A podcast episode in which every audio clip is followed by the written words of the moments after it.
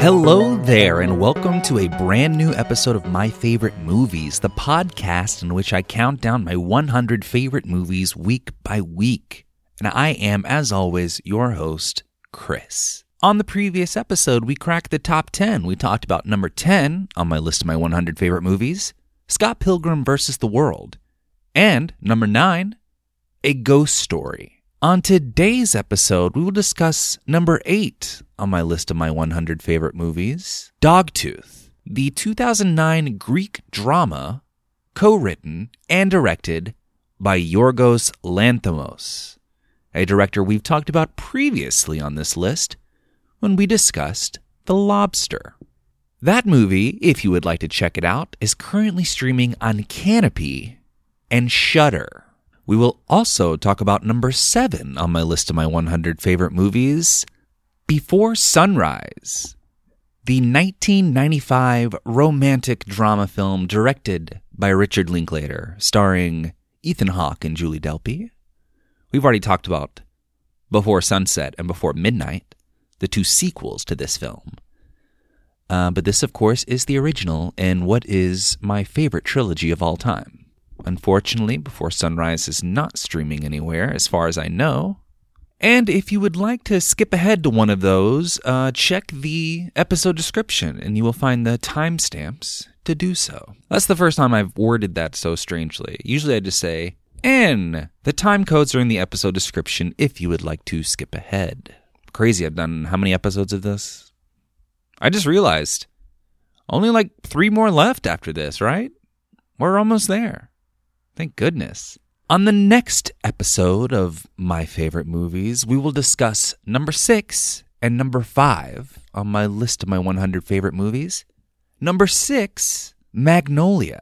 Magnolia is a 1999 American epic drama film written, co produced, and directed by Paul Thomas Anderson. It is a mosaic of interrelated characters in search of happiness, forgiveness, and meaning in the San Fernando Valley. 818 Till I Die.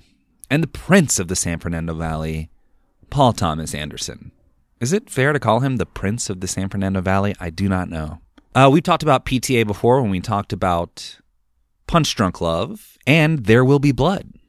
So, um, as far as I know, this is the third Paul Thomas Anderson film we are talking about on my list of my 100 favorite movies. I wonder if it will be the last. Hmm. Magnolia is currently streaming on Netflix, if you want to check that out. And on the next episode, we will finally crack the top five of my list of my 100 favorite movies. Number five. And let me just say before I tell you what it is, sometimes these kind of move around a little bit. um, sometimes this one is like four for me, or even three on some days, but uh, today we're going to leave it at five. I'm talking about Mulholland Drive. That's the 2001 neo noir mystery film written and directed by David Lynch. Eraserhead, Blue Velvet, Elephant Man. What have we talked about on this list? Twin Peaks Fire Walk with Me. I mean, oh, he's a master. He's a master of what he does. And uh, and this I guess we'll find out once we finish the list, but I'll go ahead and tell you. This is my favorite David Lynch film. So it's the story of an aspiring actress named Betty, uh, newly arrived in LA, and she meets and you know what? I'm not even going to keep telling you what it is. You should check out Mulholland Drive, directed by David Lynch. Unfortunately, not streaming anywhere. I'm very sorry about that. Uh, so what have I watched recently? So I told you I was watching on the Halloween movies. I finally finished that one up. Watched the last one. Well, rewatched it really. Uh, I saw The Fog for the first time, the original, pretty good. The Skin I Live In, incredible film with Antonio Banderas. Uh, check it out. The Skin I Live In, just it, it's so messed up and beautiful. Yeah. Anyway, I rewatched Contagion that movie's terrifying. It was terrifying when I saw it when it came out in theaters, and it's uh, even more terrifying now and prescient. I watched the Scorsese film The Age of Innocence. I watched the horror film Society. Uh, I'm currently uh, I'm rewatching the Friday the 13th series. I've watched the first 5. Those are good movies. Maybe even better than the Halloween movies. I mean not any of none of them are better than the first Halloween film. Obviously, that's on my list. But the series itself, I think Friday the 13th, yeah, it doesn't matter. Let's keep let's keep going. In the Mouth of Madness, the John Carpenter film, pretty good. I saw Dogville. Folks, this is very important for this podcast. The Lars von Trier film Dogville, starring Nicole Kidman, Paul Bettany, Stellan Skarsgård, Ben Gazzara, a lot of people. The first movie I've seen in a, a while that I think might actually belong on this list. Honestly, maybe the first movie I've seen since I started this list that I was like, like not one that I forgot. You know how I forgot? Uh, well, I guess Booksmart is a new one, um, but that's like a new new movie. Dogtooth is a movie that's been out since you know it's been out for maybe almost twenty years. I don't know. Um, wow, wow, Dogville. If I said Dogtooth by accident anytime during there, know that I meant Dogville. They're just right beside each other on this list. I rewatched Dogtooth, of course, for this episode. I saw Monos. That's a film on Hulu if you are interested. Beautiful cinematography, score by Mica Levi. I hope I'm saying her name correctly. The composer. It's like Lord of the Flies with child soldiers. Wild. Um, and that's about it. Uh, and before I start talking about the movies, let me just recommend a little something something. Currently streaming on Netflix, I encourage that you check out the movie Snowpiercer. Directed by recent four time Academy Award winner Bong Joon Ho, uh, Snowpiercer is incredible. Please check it out currently on Netflix. All right, let's do it. Let's get to the first movie on my list. I'm talking about number eight on my list of my 100 favorite movies Dogtooth. So, Dogtooth, as I mentioned earlier, is a 2009 Greek drama film co written and directed by Yorgos Lanthimos. It's his second feature film, uh, but I feel like the first one that really, um, I mean, it's the one that made him a star, I would say. Uh, it won the Prix Un Certain Regard, that is 20 films with unusual styles and non traditional stories seeking international recognition. And it was nominated for Best Foreign Language Film at the 83rd Academy Awards. Um, the film is um, it's about a husband and wife who keep their children ignorant of the world outside their property well into adulthood. Now, that's a little synopsis from Wikipedia. In fact, all this information that I'm telling you, I'm basically reading off a Wikipedia article. So take it up with them. Uh, let's get to the notes. I mean, really, I just I just took notes of things that were happening because the thing that was so special about this movie for me is, and maybe I'll I'll just I'll pull out the review that I wrote a while back, but it's just a super strange film. So I first saw this on September 11th, 2016, and I wrote, Holy cow, this movie is absolutely bonkers in a good way. It's best to go into the movie knowing nothing about it. It's fascinating and so interestingly shot. There is little to no score, which is very intriguing and really sets the mood for the film. There's a dance scene in the film that rivals Ex Machina as being one of the best and most interesting dance scenes on film. I cannot recommend this movie enough. It's amazing. This movie is going to stay with me and haunt me for a long time. So, I'm going to keep talking about the movie, but take heed to what I said. I really think this movie is something that you should go into knowing nothing. It's also a very uh, you know, adult film. So I don't know. I don't really. I'm not encouraging you to watch it if you're a child, but but I'm just gonna keep going with the notes. I guess if you do want to keep listening. So the movie starts, and there there are three sort of adult children, and they're listening to a tape, and the tape is teaching them new words, um, like sea, like the ocean, or I, I don't remember what the other ones were. But the thing is, it's teaching them that these words mean something else. For instance, um, let's say C. Um, C means a wooden chair. For example, the C at the dining table is made of wood or something, you know? Um, so it's just teaching them the wrong things, which is very interesting. And it's sort of a theme for this movie. Like I said earlier, it's about these children that have been raised sheltered from the world and now they're in their 20s and um you know they're still like locked inside. The only person that ever leaves is the father of the family. He gets in his car and he drives to work and blah blah blah. Uh, one of the first scenes the father's bringing in uh, this woman christina. She's blindfolded uh, she's driving her to his place uh, to have a conjugal visit with the son of the family. There's a part where they're all eating dinner, and you know, one of like the middle child says, "Could you please pass the telephone?" And the mother says, Of course. And she picks up the salt shaker and gives it to her. She says, Thank you. So apparently, in this house, they've taught them that telephone is, uh, is salt, salt shaker, salt. What? Isn't that wild? They do these things um, to get stickers. It's like good behavior and stuff. And the person who has the most stickers uh, gets to pick the nightly entertainment. And it's the son. And he decides uh, to watch a video. So they watch a home video and it shows the family watching the video and the middle child she's like she's got it memorized she's just mouthing the words to the entire thing it's it's wild uh, the son does something bad and the way he is punished is they make him put mouthwash in his mouth and keep it in and he can't spit it out I don't know. It's strange. At some point in the movie, the daughter throws a, a little toy plane that belongs to the son. She throws it over the fence and uh, and in order for them to get it, they have to wait for their dad to go home from work. And he, you know, the son tells him, you know, the daughter, the eldest, threw the airplane over the fence.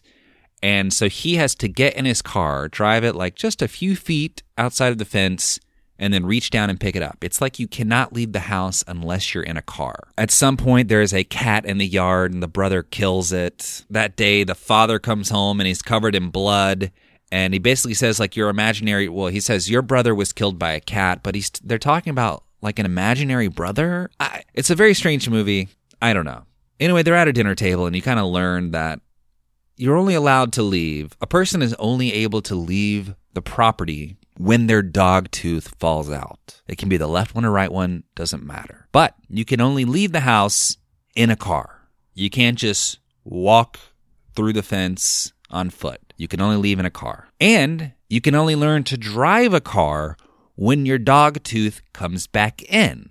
Left or right, doesn't matter. So, of course, we're talking about, you know, what do they call it? Bicuspids? The, you know, vampire teeth or whatever. You know what I'm talking about? They're calling it the dog tooth. Canines? Is that what they're called?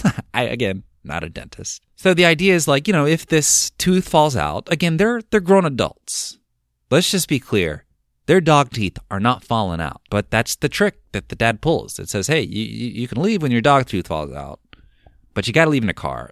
Oh, by the way, you can only learn to drive the car when that dog tooth grows back in. So, you know, let me know when your dog tooth falls out and grows back in, and then we can talk. Strange moment when the dad says, You guys want to hear Grandpa sing? And they're like, Yeah, of course. And so he throws on Fly Me to the Moon by Frank Sinatra.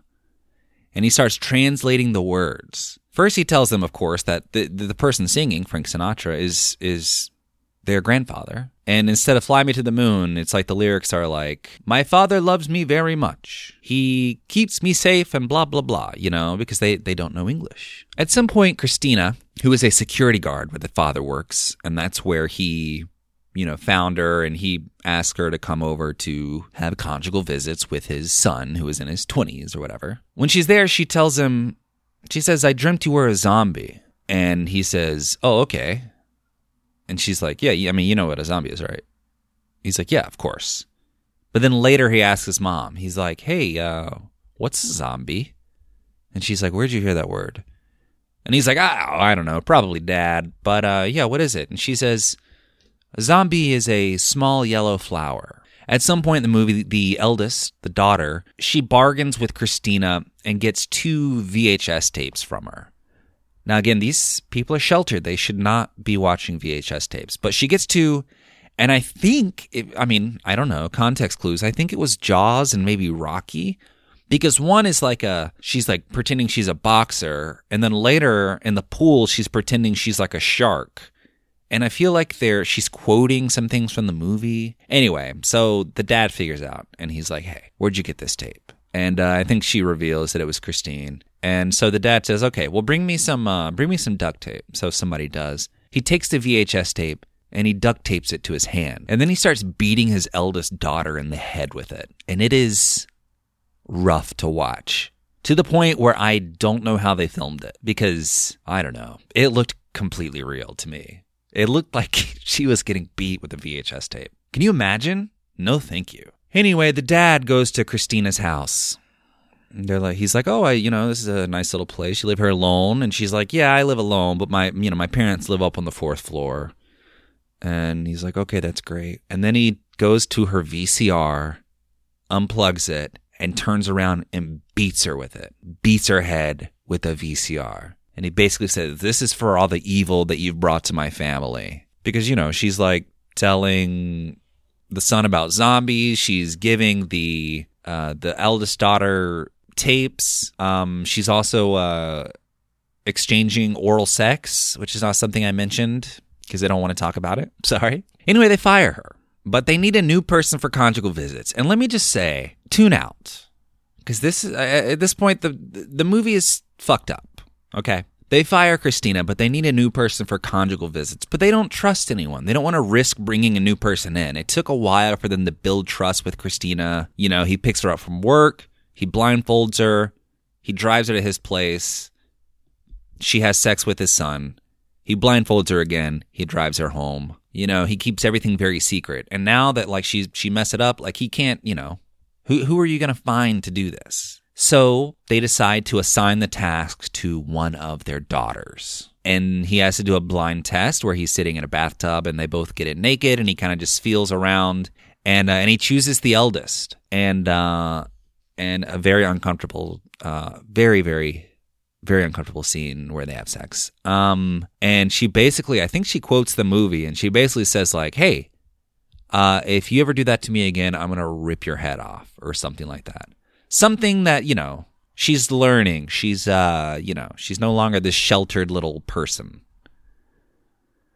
Very messed up. Anyway, uh, we get to the dance scene I talked about earlier. The eldest and the youngest daughter. I assume she's youngest, and I assume the son is the middle child. Uh, they start doing a dance thing for the family, and then um, yeah, very wild. And then we get to the the titular I guess you could call it the titular scene, but we get to the dog tooth scene. The eldest daughter is standing in front of a mirror, and you see a little dumbbell, maybe like a five pound dumbbell, uh, just kind of sitting on the sink, and she's looking in the mirror, and she grabs the dumbbell and she smashes it into her face, right into her teeth.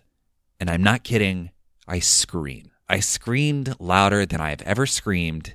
I knew it was coming. I knew what was going to happen, but I still was just like so affected by that. It's so visceral.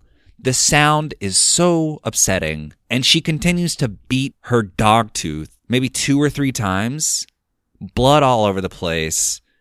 You hear the tooth hit the porcelain sink. And she did it. She's happy. She's smiling in the mirror. She did it. She lost her dog tooth. So she goes, she starts going to the car, and she gets in the trunk of the car. You see, like a there's a, a, a movement, motion sensitive light that comes on when she gets in the trunk. And then it's just like a static shot of the trunk. And then you wait, and the motion light just kind of goes off. Later, the dad is um, looking. Yeah, he goes into the sink and he sees there's blood everywhere. And then he realizes that, you know, the eldest daughter probably ran off. So he runs after her and he goes out and he, he, he runs outside the fence, thinking that maybe she ran away, like outside the fence. And she's running and she's looking around. He he goes and he gets the rest of his family to come, and they're all calling for. He's the only one that like leaves the fence, I believe, but they don't find her. And then we cut to the dad leaves for work, drives to work, parks in front of his job, walks inside. The camera is just a shot on the trunk and uh, it's just like a static shot, and you're just waiting for the trunk to open, and it never does, and it's just a shot of the trunk and blackout. So that makes you wonder: Is she going to get out of that trunk? Is she dead in the trunk? You know, don't know. The movie's over. The story's over. You gotta just wonder what happened there. Uh, and that's Dogtooth. Wow. Wow, wow, wow, wow, wow. Upsetting movie. So we talked about the first time I saw it and my reactions. I loved it. My favorite scene, probably the dance scene, because it was just so wild, you know? Um, but I mean, there's a lot to love in this movie. A lot of great scenes. The dogtooth scene, obviously incredibly effective. Would it move up or down? I think it might move down a little bit. I think one of the reasons it jumped so high uh, was because it's one of those movies that it's it was unlike anything I'd ever seen before, and it still I think is. You don't see a lot of movies like this, and um, yeah, it's I don't know, it's incredibly effective, and uh, I love it a lot.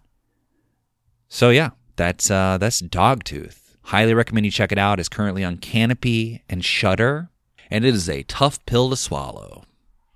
All right, next up on my list of my 100 favorite movies, number seven, Before Sunrise.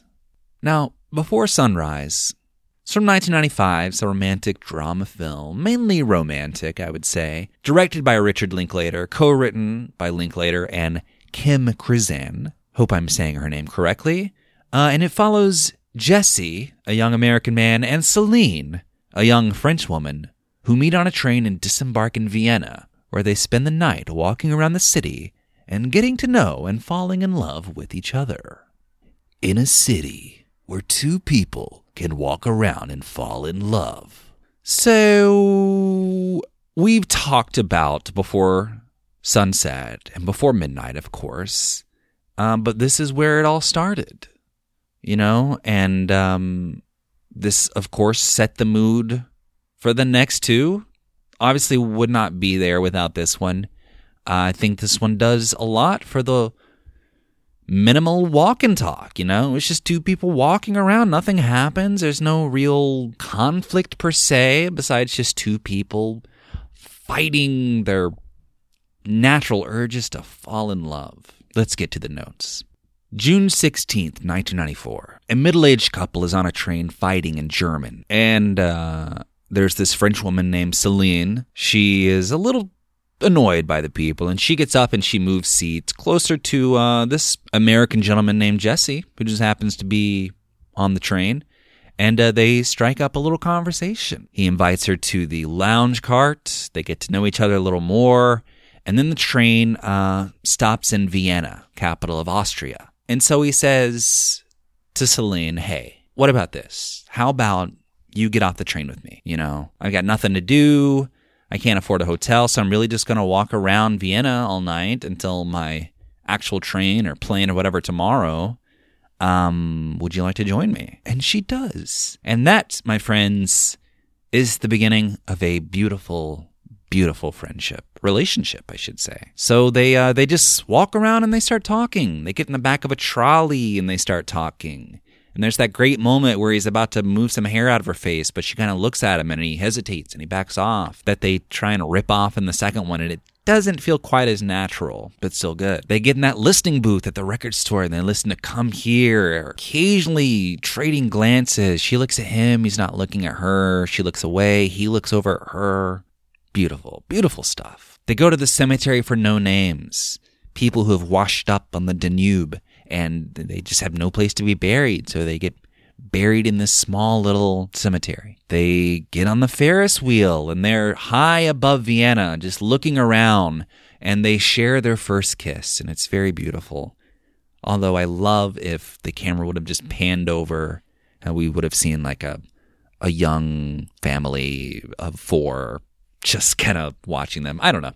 Um, they go, they get their palm read by this woman who proceeds to say that everyone is made of stardust. Um, they talk about the word transitory, which I, you know, I'm finally learning. they go to a cathedral. They find a a struggling poet who says, "Hey, give me a word. I will put it into a poem. I'll write a poem just for you." And they say milkshake. And he recites Daydream delusion, limousine eyelash, oh baby with your pretty face, drop a tear in my wine glass. Look at those big eyes, see what you mean to me. Sweet cakes and milkshakes. I'm a delusion angel. I'm a fantasy parade. I want you to know what I think. Don't want you to guess anymore. You have no idea where I came from. We have no idea where we're going. Lodged in life, like branches in a river flowing downstream, caught in the current. I carry you, you'll carry me. That's how it could be.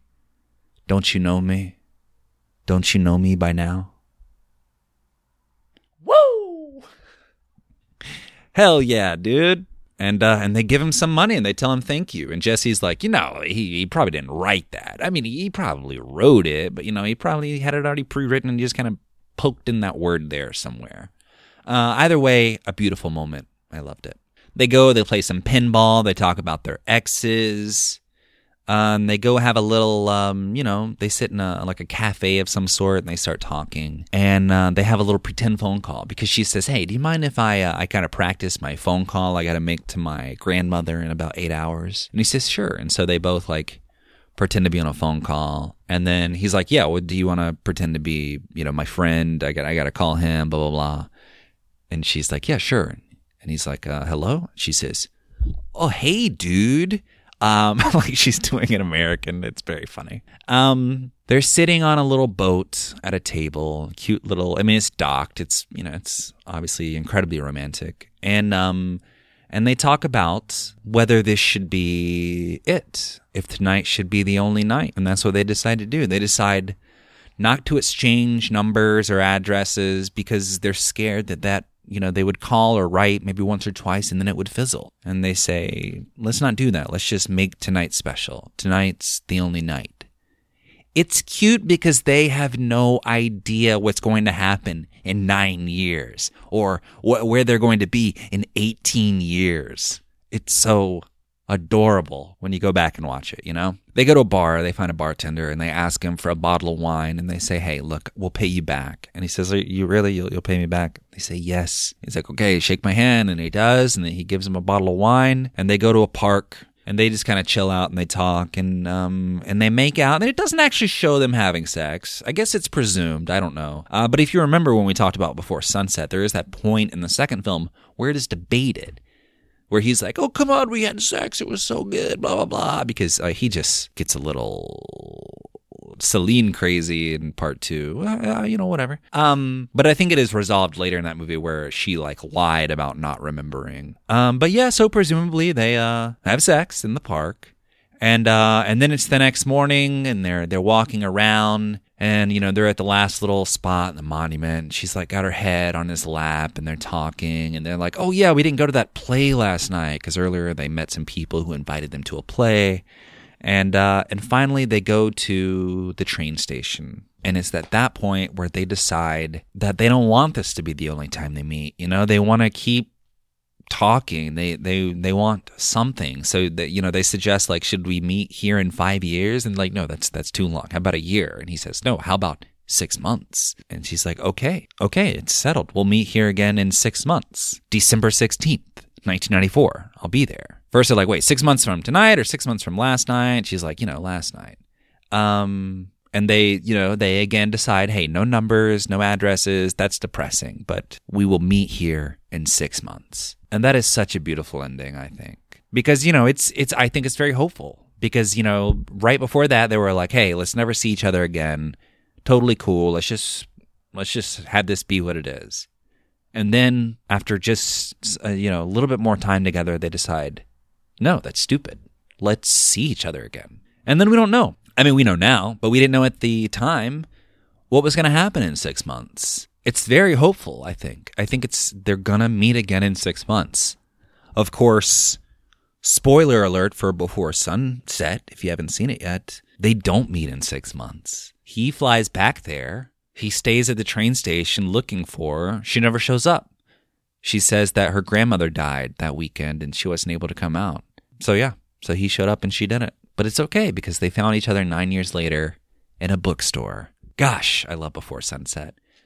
But I love Before Sunrise. Um, I also I, I love the song in the credits. I don't know what it is, but it's very uh, you know, it's very '90s folk lady musician vocalist. um, I also love the quote Celine says when she's on the fake phone call. She says, "I like to feel his eyes on me when I look away." Woo! Great quote. Great quote. Um, okay So we talked about the first time I saw it. We talked about my reaction. Actually, no, we didn't talk about the first time I saw it. Let's talk about that. First time I saw this movie was November 18th, 2016. Two months and a week after I saw Dogtooth for the first time. Pretty crazy. I wrote, I absolutely adored this film. I fell in love with it. It's heartbreaking and beautiful. It crushed me and lifted me up at the same time. I was smiling through the tears. With each new scene, I found new reasons to fall in love with the characters. It's so minimalist and simple, just two strangers walking and talking. I can't confess my love for it enough. It's probably the most romantic film I've ever seen. I wish I had seen it like 10 years ago. Why, oh, why didn't I watch it earlier? makes me so nostalgic. I can't wait to watch the sequels. Yes, Chris, why didn't you watch this 10 years earlier?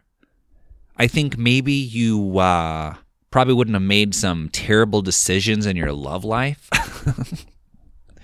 um, this movie reminds me of a certain person. It reminds me of a certain ex girlfriend who will remain nameless, but the reasons why it reminds me of that person, not very obvious. In fact, kind of stupid.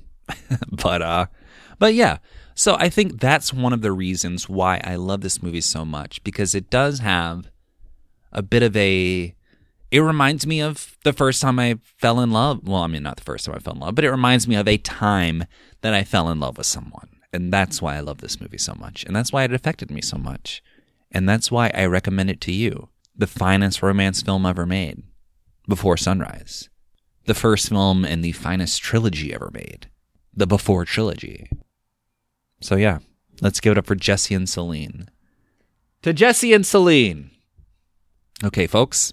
I believe that's all I've got to say about these two movies. They're both very good. Um, Before Sunrise does, uh, I don't know, quote unquote, hold up or whatever a little bit more than uh, Dogtooth. Uh, but I also, I you know, there's, you know, we, I, I, I know the characters from Before Sunrise more than I know the characters from Dogtooth. I feel like I've lived with Jesse and Celine, and I have because I've watched each of those movies two or three times. So, you know, I'm not going to do the math, but that's like, you know, four and a half hours, 12, uh, 30, yeah, 14, 15 hours with these people. I, I don't know. Um, was that fun? Listen to me struggle with that. It was stupid. That's what it was. Don't forget on the next episode, we're talking Magnolia and Mulholland Drive. What's interesting about that, first of all, is uh, they're both streets in Los Angeles. I just realized. Magnolia, of course, is about the San Fernando Valley, and it's about uh, Magnolia Boulevard. And Mulholland Drive, of course, is uh, the street, the drive that goes up into the hills. Uh, once upon a time, I was trying to get somewhere in Hollywood. This was back when I was driving. Uh, now I take the public transportation. It's better for the environment. Um, and it was like, hey, it's like it's uh like 30 seconds faster if you take a right here. And I was like, yeah, fuck it, why not? And I took a right, and it took me up Mulholland Drive. I was not trying to do that. I should have just stayed on the freeway. Anyway, next episode Magnolia and Mulholland Drive. Let's call it the Los Angeles episode. By the way, as of uh, maybe an hour or two ago, Los Angeles County, it's on a stay at home advisory order. Or basically, it's a lockdown. You know, they, you know, they want you to stay at home. No non essential travel. So, I mean, you can still go for walks and stuff. Anyway, it's fine. Uh, everything's fine. Everything's fine. Come on. everything's fine. Anyway, on the next episode, Magnolia and Mulholland Drive. Magnolia currently on Netflix. Mulholland Drive, unfortunately, not streaming. Uh, but do check it out. And uh, yeah, you know, as always, I, I just like I always say, it's it's really it's just a pleasure watching my favorite movies. You know, cool. Okay. Um, until next time. Bye bye.